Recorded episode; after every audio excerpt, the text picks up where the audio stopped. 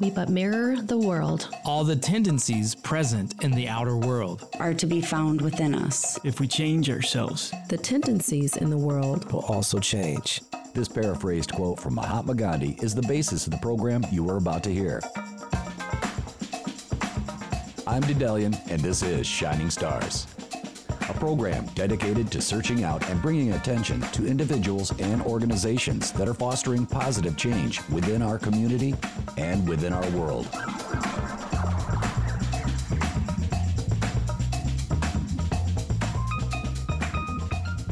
Thank you, as always, for joining me here on Shining Stars. Today, we are going to be talking about the Ronald McDonald House Charities, an organization that, on a national level, has been creating a home away from home for families with sick children since the mid 70s. To explain this in more detail, I've invited Carolyn Hurst into the studio. She is the executive director of the Ronald McDonald House Charities Mid Michigan.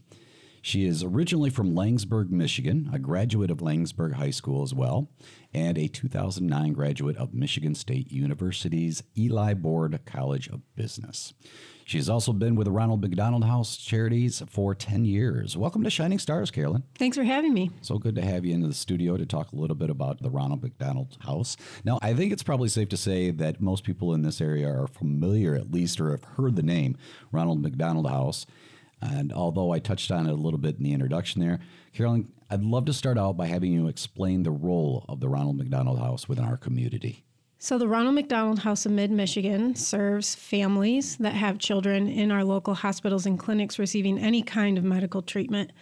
Um, so, we provide all of the amenities that you have at home to families that have kids in the hospital or receiving medical treatment. So, a private bedroom, bathroom, fully stocked kitchen. We do homemade meals every day, on site laundry, really anything you can think of that you have at home, we provide for them. So all they have to worry about is their child, and we take care of them. Gotcha. Going once again, going back to that home away from home is essentially the, the goal here. Yeah. I, I find a lot of the times with nonprofits, the people that get involved that are working there are usually there for a reason beyond I applied for the job. Is there a story behind how you became a part of the Ronald McDonald House? Yeah, my story is truly one of those that if I would not have been in the right place at the right time, I wouldn't be in this career that I'm in today. So I'm really Certainly. grateful for the incredible mentor I had that recognized when I came on board that, hey, I think you could do this job one day. Would you like to? And the board as well, who you know, helped me get to where I am as well. But I came in as an administrative assistant thinking, I'll put some time in here for my resume. And then, yeah, 10 years later, I'm still here. So it was definitely unexpected, but it's been the highlight of my post college and starting my career. As executive director, how long have you been serving in that role? Seven years. Seven years. Congratulations on that. That's Thank great. You. I would imagine that there's got to be a lot of rewarding parts of this job, but you are working in a situation where you see tragedy, but you also see a lot of good stuff. What's what is the most rewarding part of your job? You know, the most rewarding is just watching the families go through the day and their their journey with their child and you celebrate every success with them. Mm-hmm. Um, and what comes with that is also the difficult days, too. Certainly, yes. Certainly, there's always going to be difficult times, but knowing that the service that you provide every day helps them have a day that's not as difficult as it would be without you. It's incredibly rewarding. I would imagine, yeah. Just knowing that you've made a difference for them. And the difference changes. You know, you think about well, it's of course you're going to have a meal today. Of course you're going to have, but when you have a child in the hospital, those things are the last thing on your mind. So we're able to provide that to these families before they even know they really need it. Mm-hmm. It's just all at their fingertips and knowing that, you know, if they're going through something difficult that we've made it just a little bit easier and it makes maybe the more difficult days easier to get through. Mm, very good, and it's awesome that you're there for them. Was there ever a time where you just all of a sudden had that understanding of how much of a difference you truly were making in the world? Yeah, so I've been um, with our house for 10 years now, and I've probably been able to witness about a thousand families utilize our resources in that time, mm-hmm. which is a lot of families. So you, you feel like, okay, I know what it's like to have a child in the hospital. I know what they need. I know what helps them. Mm-hmm. But I recently um, had my second child, and we found out when he was two months old that he had the need for spinal surgery. Oh, goodness. And it was basically exploratory because Mm-hmm. he was so little. He went from, hey, I, I need this spot on his back looked at by his pediatrician to, Okay. you need a neurosurgeon in the period of about a week. And then surgery didn't take place until a month later. And that was incredibly scary to not know what was Yeah. coming. And then to be in the hospital for exploratory spinal surgery on a nearly three month old at, by that point and not knowing. They said we don't know how long he's going to need to stay in the hospital to recover. Mm-hmm. Might be one day could be longer. We don't know what we're going to find when we get in there. Just knowing how scary that is now from a parent perspective Yeah.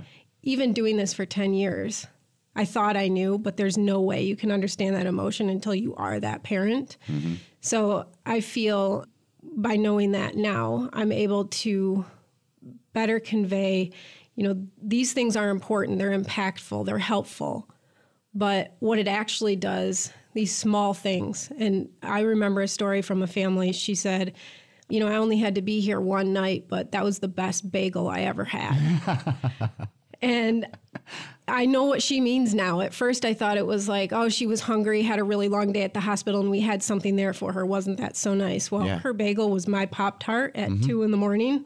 It's the difference between being able to stay in the appropriate mindset to be at the bedside and help your child and be a part of that medical treatment plan and totally breaking down. Just those little things help keep you normal. Um, and, and that's what we're providing. And that sort of switch of being able to see both sides. I always say this is important. We have to do a good job at this, but now I can say this is why we have to do a good job at this. It's not just you should do it because it's good. You're now doing it because you know the actual impact of what it does for families. And I can imagine you never even thought you'd, you'd be going through that yourself. Yeah, no. How's no one no one plans to have a sick child. No, No, one plans no. to be in the hospital or or need surgery or have an injury or have a premature birth. Pretty much everybody who visits us has no idea they're going to be there. They get in that situation and then the hospital refers them to us and says, Mm-hmm. "Hey, there's a resource across the street for you." So we're taking in people who are beside themselves by the time they get to us. Very good. It's an incredible story. Is your son doing well now then? He's doing so well. He's seven months old. He's growing despite me telling him he needs to slow down and stay little. Um, Well, you know that's only going to get more and more as you go, right? yeah, I know. My five year old started kindergarten this year, so um, th- I know they grow up so fast. And yeah, so his neurosurgeon said he will be a normal little boy with a scar on his back. You'll never really know that that's what he endured at that young age and what his parents endured uh, during that time frame. So um, we're very lucky. It's an incredible story, and I'm, I am so happy for you that that you know you came out on the other side and everything was well. It's an inspirational story. I would imagine that there are folks out there that would probably want to get on board to be a part of what you do, and I know you work with volunteers. Is that correct? Yeah, we do. We do have volunteers. We're pretty mindful of comings and goings in the house just to ensure we aren't spreading viruses or whatnot throughout because we are serving the region's sickest and smallest patients that we're, we're very diligent with that. Um, so we have shift volunteer opportunities available that are the same people who come on a regular schedule. So whether it be once a month or every other week. And that's the first ones we've sort of re- returned to normal.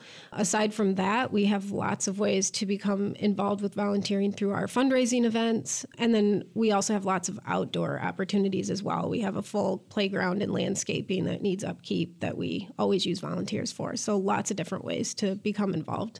And if I'm catching it right, I you know as I was kind of uh, perusing your website, I, it seems like a fairly small staff. Is that correct? Yeah, we have four of us on staff. Okay. Um, and typically, you know, the majority of the programming is put out by um, volunteers, but we had to scale that way back. So our staff has been wearing so many hats over the past couple of years. We've run very lean, and we we take it very seriously to make sure that families stay healthy. Okay. What steps would a volunteer need to take in order to get involved? Um, there's lots of information on our website on how to contact us. And Any one of web those address methods. is rmhmm.org. okay. And um, there's a contact form on there. There's also an email address that they can reach us, and our whole staff will get that if they email us. Um, and then they can also call directly. Very good. We'll also have that information up on the uh, podcast show notes for this. That's at lccconnect.org. Like we said, that's this occasionally deal with some pretty tough stories. How do you manage to remain positive during that time?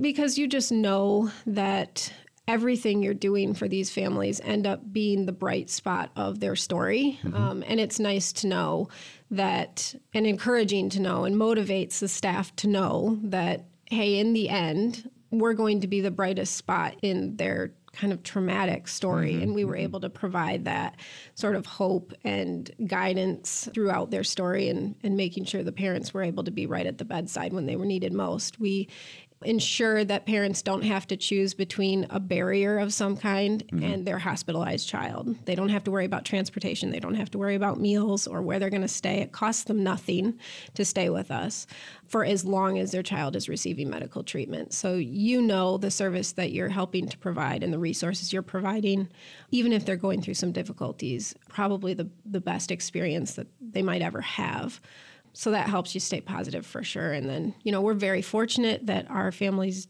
typically have babies in the neonatal intensive care unit at Sparrow Health System. And that team over there is so incredible. You would not believe the work that they're able to do on babies that are two pounds and less. Hmm.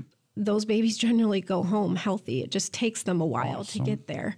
Um, so you kind of always know there is a light at the end of that tunnel. They do get to go home with healthy kids, and you just have to kind of help them along that process. And it's an incredibly positive feeling and environment to be in. So, if I'm hearing you correctly and distilling it down to the essential, it's uh, accentuating the positive and realizing the difference that you are making. Yeah. That's awesome. It's awesome.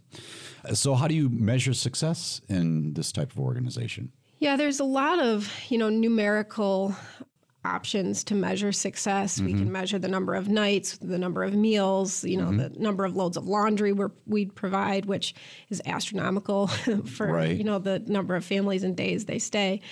But really, you know, when I talk to our staff, it's all about serving families. The metrics, we, we do have them, we do count them, we can spit them out to you. But at the end of the day, you you can start your day with a to-do list and then all of a sudden families happen in front of you there's a very human and emotional component to what we endure during the day mm-hmm. and to be able to measure success is did we serve them to the best of our ability? If we did the day was successful. It you can't always count on your time being spent where you think you're going to spend it. You know we've got guest rooms to turn over new families to welcome in families we get to celebrate that get to go home. And there's a lot of work associated with making sure all of that goes seamlessly. And sometimes it happens all at one time. Certainly, yeah, yeah. so, um, really, success is you, you got to look at the human component of what we do, and if we treated people well and served them well, that that was a successful day. I'd say on an individual basis or a self inward facing way to look at things, that's probably the best way to do it because I always feel like you need to feel accomplished at the end of the day. Mm-hmm. And that is definitely the way to do it in your situation. Great, the numbers are awesome. But at the same time, that's what makes you feel good when you get home. Right. So, awesome. So, as a nonprofit, of course, you rely in part on donations. Is that correct? Yeah, we definitely do. Uh, how, how would somebody go about donating, becoming a, a member? Is that what you would call them? Yeah, there's lots of ways that you can become involved in helping to support the families that we mm-hmm. serve. I mentioned earlier, there is no cost for families to stay. We never ask them to pay for their stay. If you know they can make a donation, great. If they can't, we've got them. Um, so your donations go directly to making sure families have the place to stay for free. That would be an example of a monetary donation. You can also participate by registering for our events. So coming to our 5K, 10K kids race in March or participate in our golf outing. We also take in kind donations of items. So anything you use at your house, we need to use at ours. So we have a pantry to stock, groceries to buy, household items, cleaning products, you know, Consumables. Okay. anything you can think of. We use all of that at our house as well.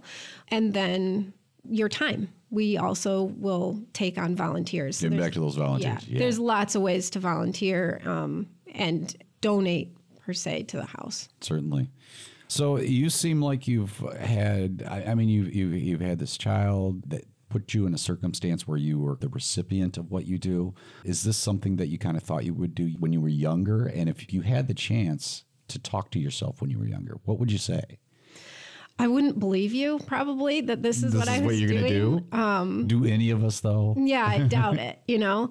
Um, but yeah, I think I would just tell myself to take every opportunity um, that comes your way because you never know who you're going to meet or, you know, what group you may be involved with that will lead to your next opportunity because that's exactly how I ended up in the position that I'm in. And just always being grateful for those that are willing to mentor you and, and soak up and learn as much as you can. Okay, very good. Uh, once again, we will have uh, contact information, website information, all at our podcast at lccconnect.org if you want to get all the details that I've been talking with Carolyn about. Thank you very much for coming in and talking with me. Appreciate everything that you do and everything that the Ronald McDonald House does for our community. It's very awesome. Yeah, thank you for having me. We're going to finish up with just one more question. This is the question I ask of all my Shining Star guests. Are you ready for it? Yeah, I'm ready.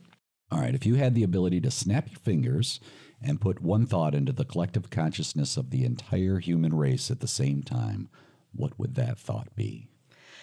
I would say that take every opportunity to make someone else's day a little bit easier, whether they know it or not.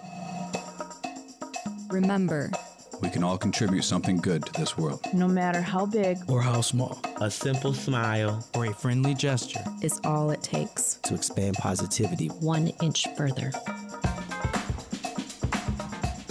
Thanks so much for listening to Shining Stars and, of course, sharing your time with me today. I'm Daedalian, and you can listen to this episode of Shining Stars on demand, along with other LCC Connect programs at lccconnect.org.